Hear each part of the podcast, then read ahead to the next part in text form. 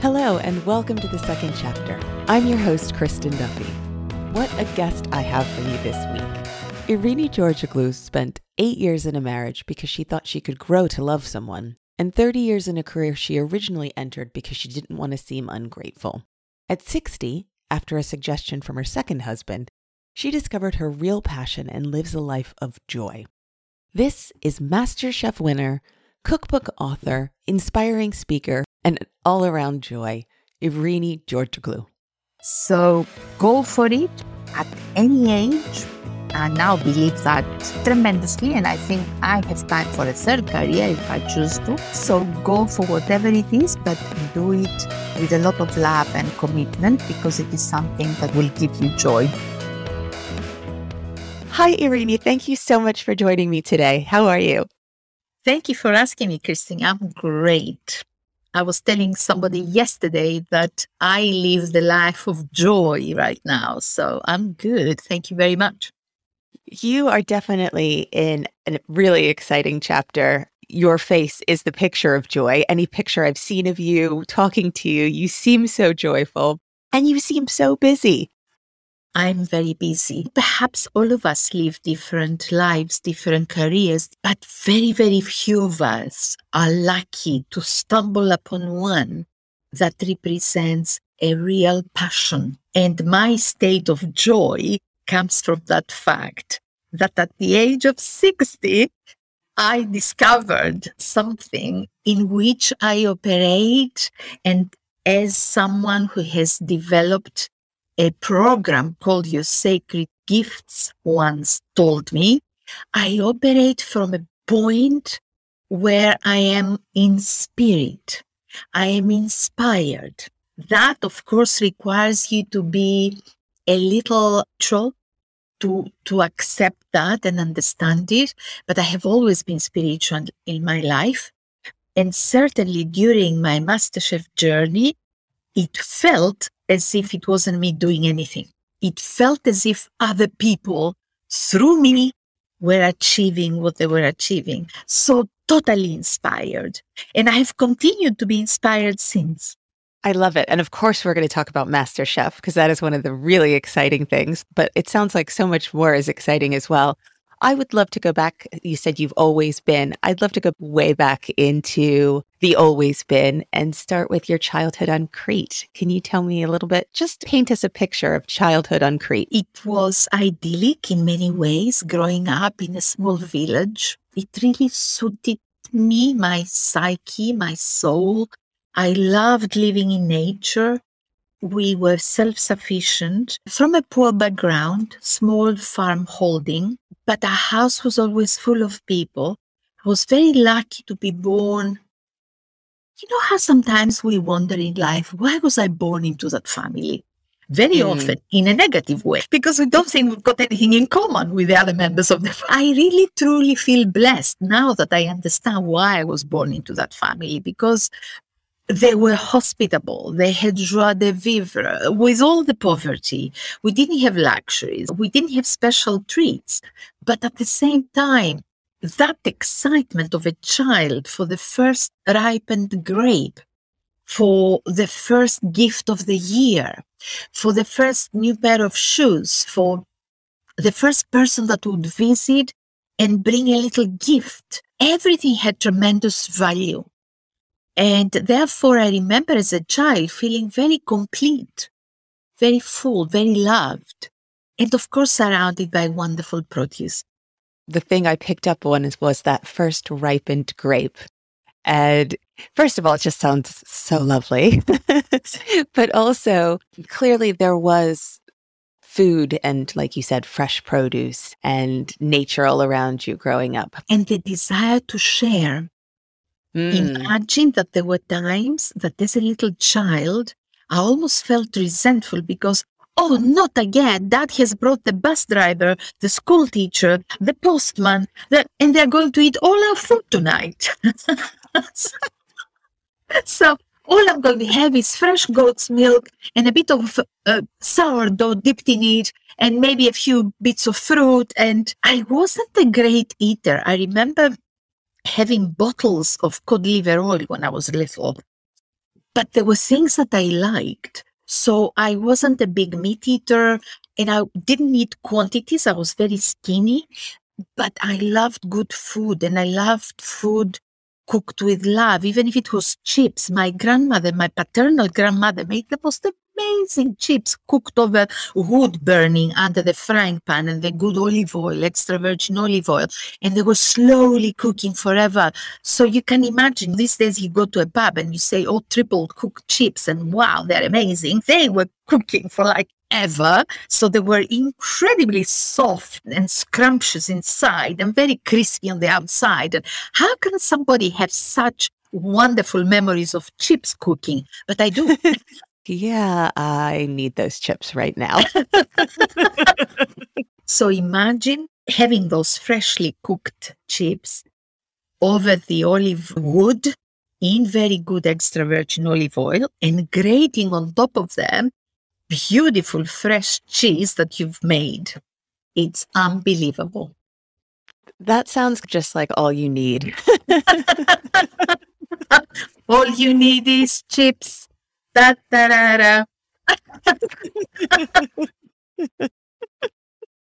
so at the age of 20, you left Crete. Yes. At the age of 20, I left Athens because we lost my father very suddenly to a heart attack. I moved to Crete, and at the age of 22, I moved to London. So, when you first moved, you had been in Athens at that point? My family moved to Athens when I was about eight in order to offer me and my brothers a good chance of education. Okay. And I was going to be in Athens and continue and go to uni, but my father's untimely death meant that we had to return back to Crete because my mom felt the need to be surrounded by the love and nurture of her family. That makes sense. So from Athens to Crete and then to London at 22. And that was with your first husband, yes? That's right. Yes. Oh, I can't quite imagine leaving Crete to come to London, but okay. I was a rebellious young woman. I found that one side of the Greek coin is a very loving, all embracing, a big extended family. The other side of that is every great aunt, uncle, cousin, third cousin, you name it, are controlling what you do. They take an interest. In effect, in the mind of a 20 year old, that's controlling. So I met Ian. He said to me he knew he wanted to marry me instantly. He walked in my uncle's hotel and saw me behind the reception. I didn't. I found every excuse to avoid him. we still joke that I was washing my hair every day, apparently. But mm. because we are good friends. But it happened. And I believed I was very wise at the age of 20. I thought you can grow to love somebody if there are enough values about them that you respect and admire. And although I wasn't in love with Ian, I married him. I moved to London and uh, we lived together for eight years. And they were good years. He helped me grow. He helped me find an internal freedom that I never had. He helped me express myself. So I have a lot to be grateful to Ian for. You ended up in banking, which seems so not your personality to me. Is that fair to say? Very fair. To be though precise, I always stayed within banking in front office roles because the one aspect I loved about it was the contact with the clients. Even towards the end of my career, when I was a deputy manager of the bank in London, I wanted and I loved the part of my job that had to do with meeting the customers. But banking itself, with the subject that has, never inspired me. It was a job that was offered to me. I took it because I didn't want to appear ungrateful to the person offering to me. And then I, it gave me the opportunity to speak Greek, to be in touch with home, to have Greek customers because it was a Greek bank. And somehow I got hooked.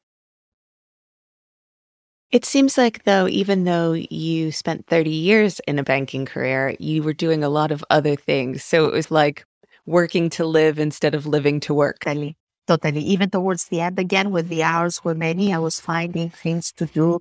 I was always interested in creative things. So I did theater. I was interested in interior design. So I would decorate houses of colleagues and friends. You got a degree, didn't you, in interior design or art and design art, history and art of history, architecture and design. Yes. So all the things that, as I say in my keynote speech, that would make my heart sing because Banky wasn't doing that. And you were only 60 when you retired, or you retired a bit before that. So, what was what finally got you to exit that career? Yes, I was about, I was in my early 50s, and it was my current husband, John, bless him, who made me realize that believing that one should continue to work forever in order to acquire one more thing or to have peace of mind for the future, some security, financial for the future, wasn't necessarily the right thing because in the meantime, our everyday life was escaping us. And he felt the same way. He was also in the financial industry. So we decided that as people, we would need less to be happy with, but be in nature, which we both love, and spend time with our loved ones, which was important to both of us. So, is that what inspired a love from a move, not a love, a move from London to Cumbria? Yes. Very nice. You know, over the years, there have been many friends who visit us here and say, Oh, you're so lucky. We wish we could do all that. And always inside my head, I'm saying, you can do it, you have a choice. But I don't vocalize it because, of course, all these intelligent, mature, successful business people, professionals know they have a choice. The question is, what is it? That battle that one day we need to press to say, I am making that choice today. I'm making it reality. I'm changing my life.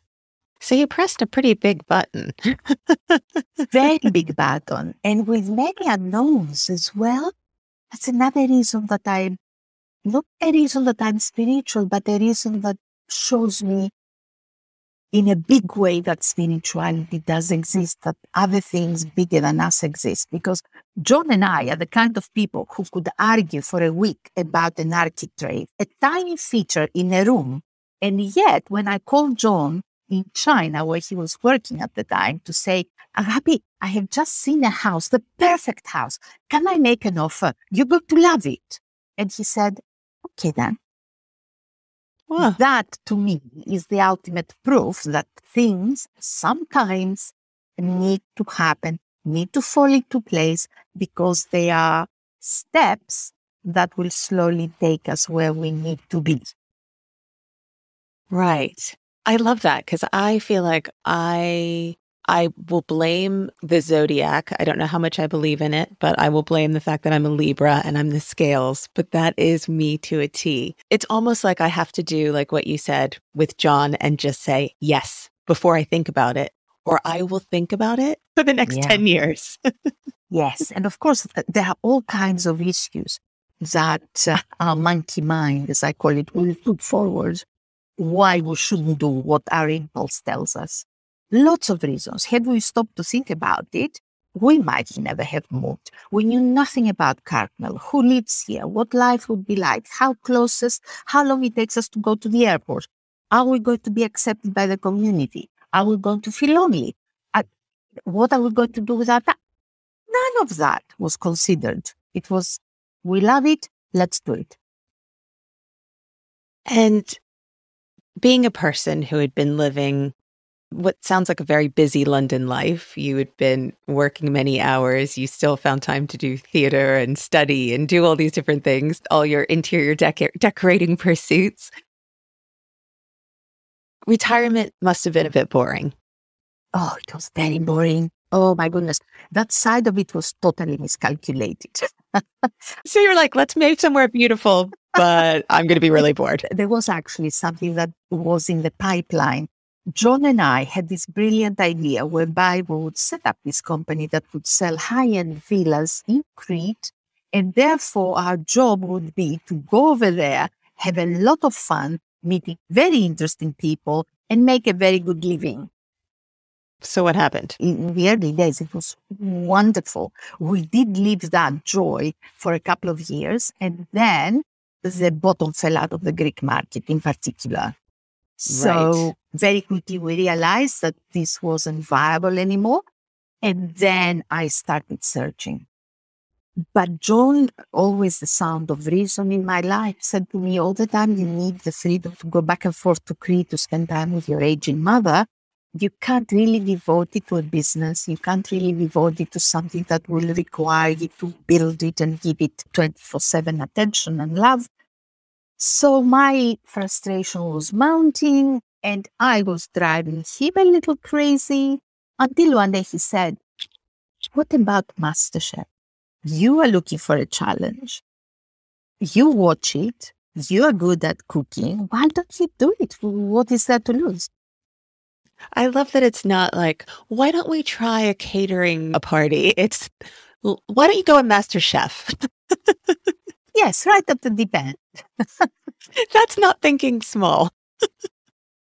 no, I think he was thinking, ah, this way I will get rid of her for a few months at least. She'll be too busy to just keep bothering me about I'm bored. These too many ideas help me. Let's figure this out. exactly. He she will be in the kitchen practicing all these dishes. What he didn't count on is that I would practice on dishes that he would then have to try. So for somebody who hates, for example, cooked apples, he had to eat them about 12 times until I got the dessert as I wanted it. So, yeah, that wasn't a lot of fun for him. I was actually really liking John quite a bit until you said that he hates cooked apples. And now I'm questioning him. I know. Who, who, doesn't like cooked apples? I guess he's okay otherwise, but I'm going to hold that one against him. we won't tell him. So, not that you want to give away all your trade secrets, but obviously going from, I don't know what I'm going to do with my life to I'm going to be on MasterChef is not just an overnight thing. I know you worked really hard to do it. And it wasn't just the cooking, it was the physical stamina, it was all these other things. Tell us a little bit about your road to Master Chef. Yes. Other than the cooked apples. it's funny that it happened the way it of course. And actually, I have the firm belief that I wouldn't have won it if I was working in the bank and was doing it. And lots of other contestants were holding jobs and they were competing. I was really fortunate. I recognized that I had the luxury to practice and take the train and go to London when I needed to and come back. And, and also the luxury of being able to afford ingredients. Some of them are expensive or pieces of equipment. But I thought, I don't want at my age to go and appear on a program and make a fool of myself. I need to prepare.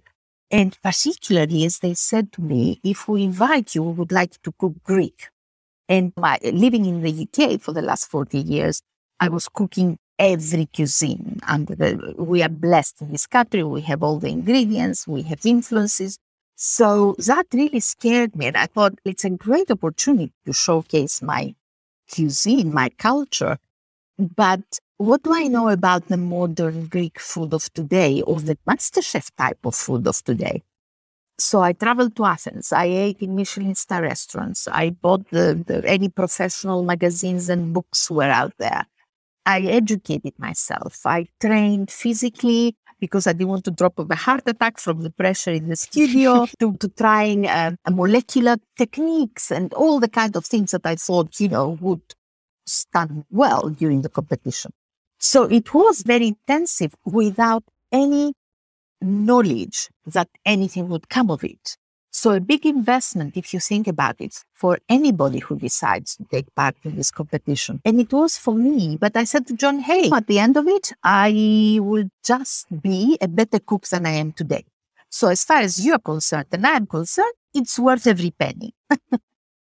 Not to mention you were eating in Michelin star restaurants and it wasn't like it was all a hardship. that was research. It had to be done. it had to be done. Yes. I understand. Nice work if you can get it.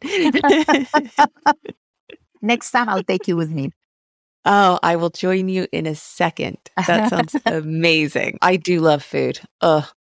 I have to say, you said something about the luxury of having all the ingredients in the UK. But if you're going back and forth to Greece, and we talked already about just the amazing produce and things you had growing up, have you ever been really frustrated by a lot of people I know say a tomato doesn't taste like a tomato here? Uh, is that fair to that. say?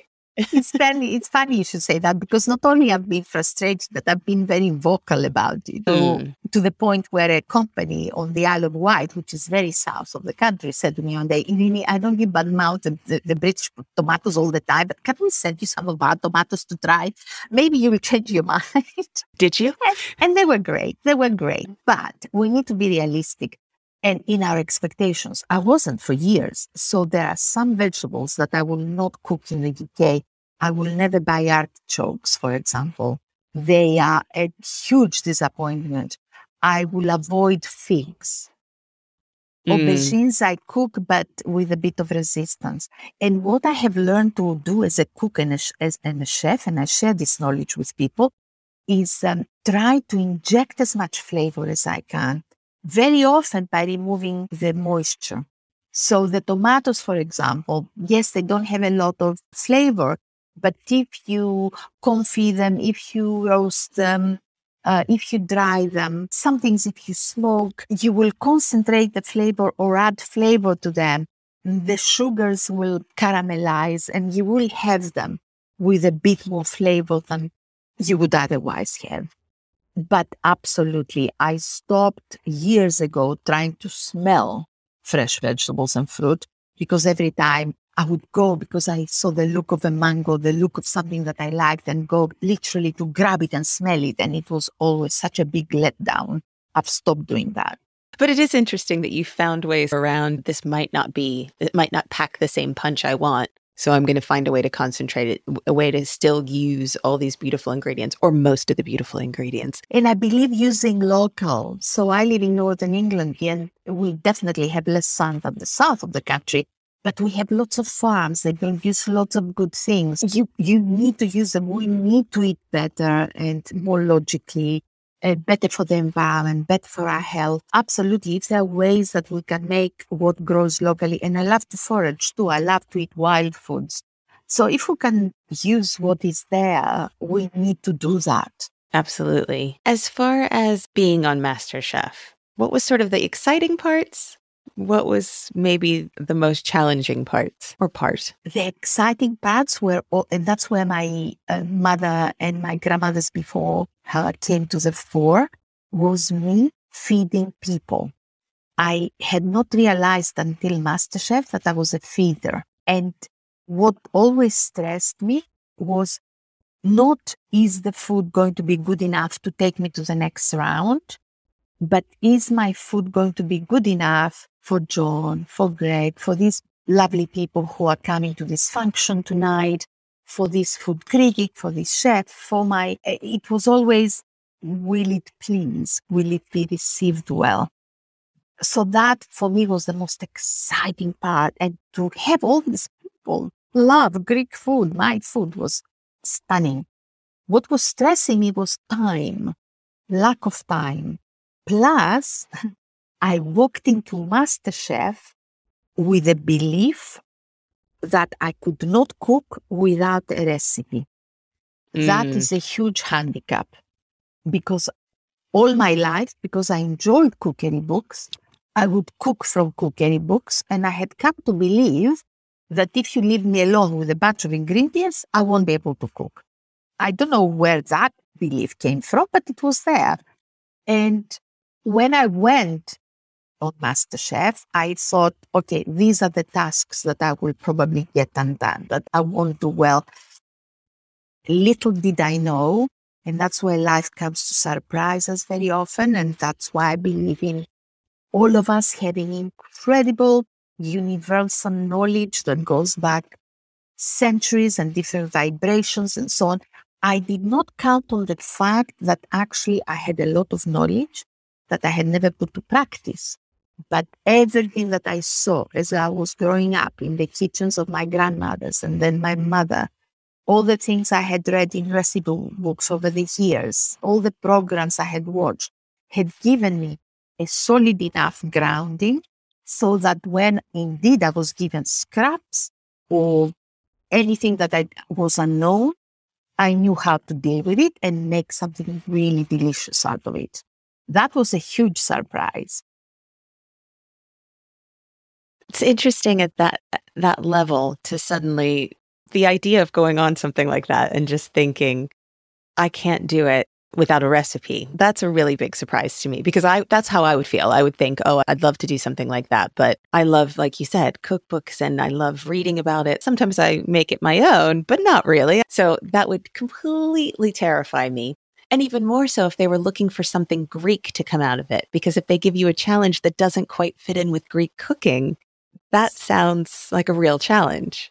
Yes, this is where I fooled everybody a little bit because very often my food would be actually quite international, but I would throw either a process or a flavoring or two that were Greek. So it was my interpretation of something that was very classic, very Greek, but with the ingredients I had, the time I had. We are the ultimate slow food but some things had to happen within time limitations. That's why I said one of the factors that stressed me was timing. Since then, I've been on many food festivals. I've been in functions where lots of women have come and said to me, Oh, I could never cook this as well as you. Oh, I could never do it. Or I couldn't. And what I say to them from my own now personal experience from this journey is what we are really all. This is not nonsense. I'm not telling you to make you feel better. This is the absolute truth. We are all much better than we think we are. I'm just letting that settle. I'm going to put that into my own brain, my own daily life, because that's right. why I stopped because I want our listeners to take that on board. I want people to think I don't give myself enough credit.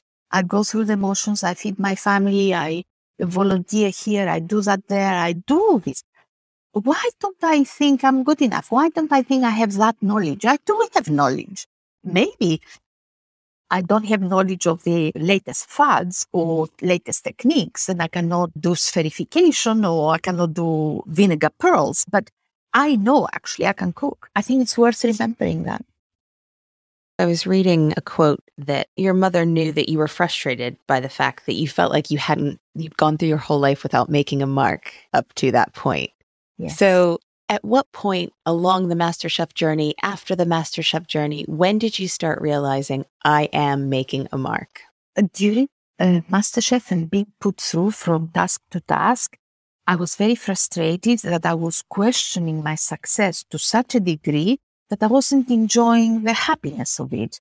I, instead, I was saying, why me? Why is it happening to me? I know this dish had faults, so why are they putting me through?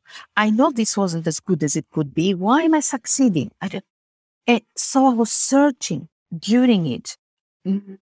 And I sought help from two people that I deeply respect during the course that had nothing to do with the food, but it had to do with the psychology of dealing with my demons and what was mm. happening to me. So when finally I won, I still knew that the reason I had won was not because the world needed another cook or needed another successful chef or a book writer. I knew there was something else I needed to find. And now I can say I have found it. So now I'm a very complete person. But it took a lot of search, a lot of internal search to find it. You certainly haven't rested on your laurels and just said, oh, yeah, I won MasterChef. What's next? You have your cookbook under the olive tree. You just gave a inspirational talk. And I know that's something that is one of the things that you're now doing. How did that go? Oh, that was unbelievable. It was the best, the most gratifying thing. And I'm a feeder and I have the gift of also hospitality and creativity and teaching and writing. I have all those. I know that now. However, it was the most gratifying experience I have had since MasterChef. And the simple reason is that by showing my vulnerability and sharing my story with other women, all of them highly accomplished because it was to the members of the British Association of Women Entrepreneurs. So it was women of a certain age, of a certain success, a track record, and so on. I created a space of trust whereby these women were also free to expose their vulnerabilities. And we shared things. And they were able to look at the stage of their lives that they're at and think, maybe I haven't done so badly, or where do I want to go next? Or so much wonderful stuff came out of it. My own cameraman was in tears, so that says a lot. He was the only man, and he was crying at the end of it because it touched him, not because my speech was sad, but it resonated with him to the point that he felt, okay, I can show my vulnerability. I think some of what you just said was probably part of it that we can do more than we think. But was there, I think I had originally asked you advice you might give for somebody who wants to make a big career change, but maybe even more so in that speech, what was the message that you were most trying to drive home to bring out that vulnerability? The message actually of the speech wasn't, and I realized that should be a life message for all of us, wasn't how to attain what I have attained, because I don't know how to tell people to do that. It happened to me by accident, it seems, so I have no idea. But the important thing and what I realized through my MasterChef journey and actually looking back now, all my life's journey was that it is the journey that is of the importance and not what happens at the end of it, not what we find at the end of it, whether it is a trophy or a promotion or wealth. Can we be happy and look and embrace and be thankful for what the journey itself is giving us. Because it's giving us a lot, but most of us tend to focus ahead and wait for something to come to arrive that will make us happy and complete. And actually, we miss a lot that has happened already that is very precious. It is so true because we're rushing through life, eh, trying to get to the next thing. And you do miss so much because it's what are you trying what are you trying to get to? Where are you trying to get that you need to get to it so quickly? I was thinking when you said about moving to Cumbria and then you've had all this success, you're living in a much slower place. Do you ever feel like, oh, I, I can't do the kind of creative job I need to be doing without being in a fast paced place like London? Or have I just answered my own question because you're so happy to have the success mixed with the slower life? We need the space, Christy. We need the space. We don't give ourselves space. You know, you touched it with time, but actually, we don't even give space what this place gave me was the space and the time to look inwards, to consider what mattered to life, to be bored, because actually from being bored came the action and the success and the first the challenge and the hard work. But I was prepared to do all that even before. I was just not giving myself the time in London. I'm often embarrassed, but I do say to others that I had a neighbor once in London who suffered from depression and very often she was out in her front garden. And I remember praying every morning that I left the house to go to the city. Gosh, I hope my neighbor is not out today because I will feel the need to stop and chat, and I don't have the time to do it. And what a sorry state of affairs that is. So it is things like that that drove John and me to leave London, but it's having the beautiful nature. And during COVID, we, oh, what a luxury to walk out of our door and walk for hours and meet people who are doing the same thing and chat from a distance and photograph and listen to the birds. And I am thrilled I live what I do. So, what's next? As if there's not enough. yes, what's next? The dream is to go around Greece, have the broadcaster pay all my costs, with a cameraman and film old grannies picking lentils, people doing this process, dealing with that produce. I would love that. That is the dream. Uh, what I would like to do is reach out to more women, to more people. But I realize that women, we are of a certain age and over perhaps because I see my step granddaughter doesn't have issues like this, will not be plagued by low self esteem in her life, thank God. But th- there are enough of us out there that need a bit of encouragement, a bit of support, and a few words of that, of positivity. So I want to give more speeches. I will always continue to feed. I hope more British people will enjoy Greek food through my cookaway recipe boxes.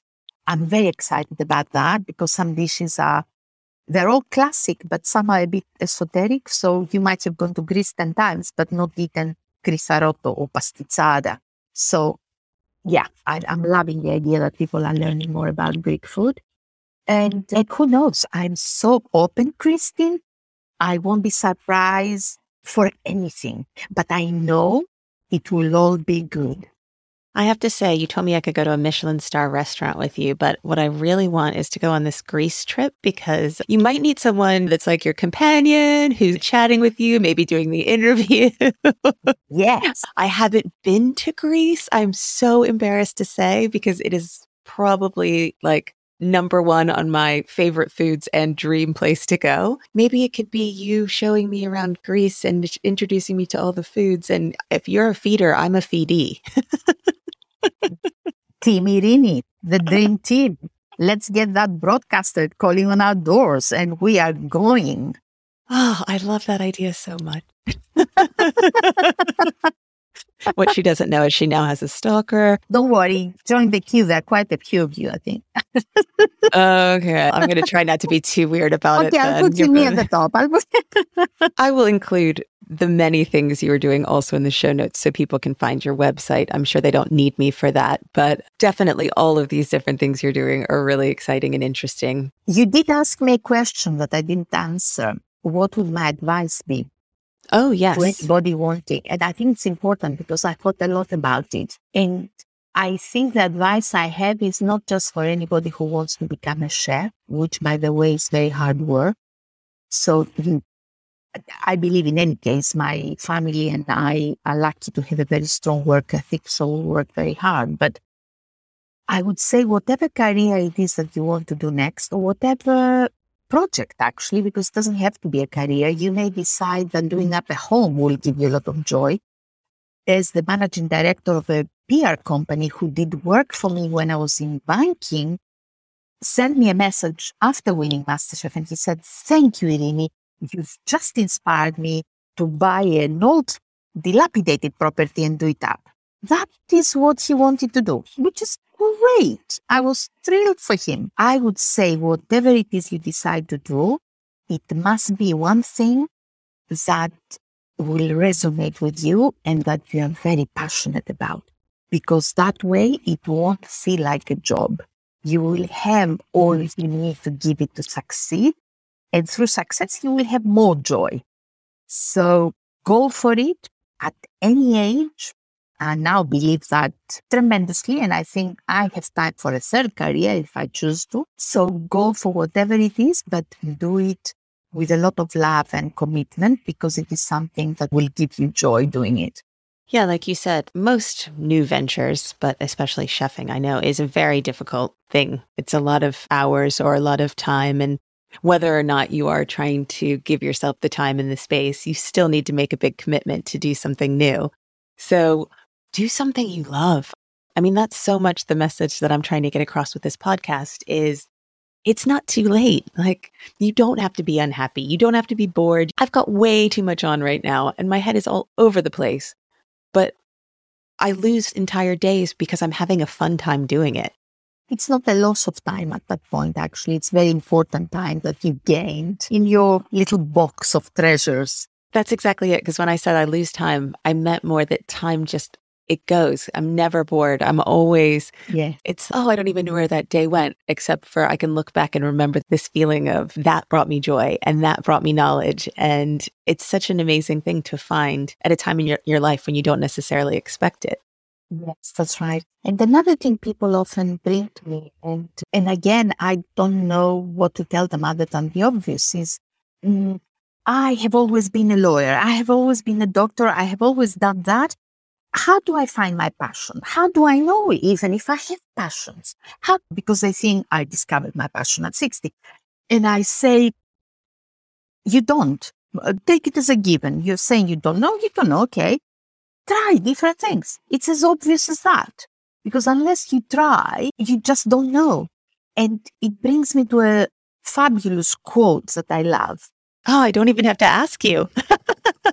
it's always my tradition. Have you brought me a quote today? I don't even need to ask. Go for it. It's so true, as evidenced by my life and people I respect and have admired all my life. A Stoic philosopher who lived the first century AD called Epictetus, who said, it is in the exercise of our powers that we may become aware of the destiny we're intended to fulfill. It's by doing what we're able to do that we actually expose what our nature, bring to the fore what we were destined to do. And for everyone who thinks that doing what you were meant to do and positive quotes and all these things is a new concept, that was from a very long time ago. As a lot of good stuff is, if we go back to read. Yes. Exactly. But I do feel like we think because, especially as women, we were told we had certain careers we were allowed to pursue, or you had to do a certain thing for your family, or what have you. And it seems like a new concept that we're reclaiming our, whether it's our midlife or finding a new career or deserving a second chapter. But really, since the beginning of time, people have searched for meaning and searched for their passions. So it's reassuring to know that we're on the same path as humankind has always been. It is. What a lovely, warming feeling that leaves us with. You have left me with a lovely, warming feeling with all of your inspiration, with your success. I loved hearing about MasterChef, but even more so just talking about good food. So thank you so much, Irini, for joining me. I really appreciate you taking your time to inspire us all. Thank you, Kristin. Thank you very much for your time, for inviting. I'll see you in Greece.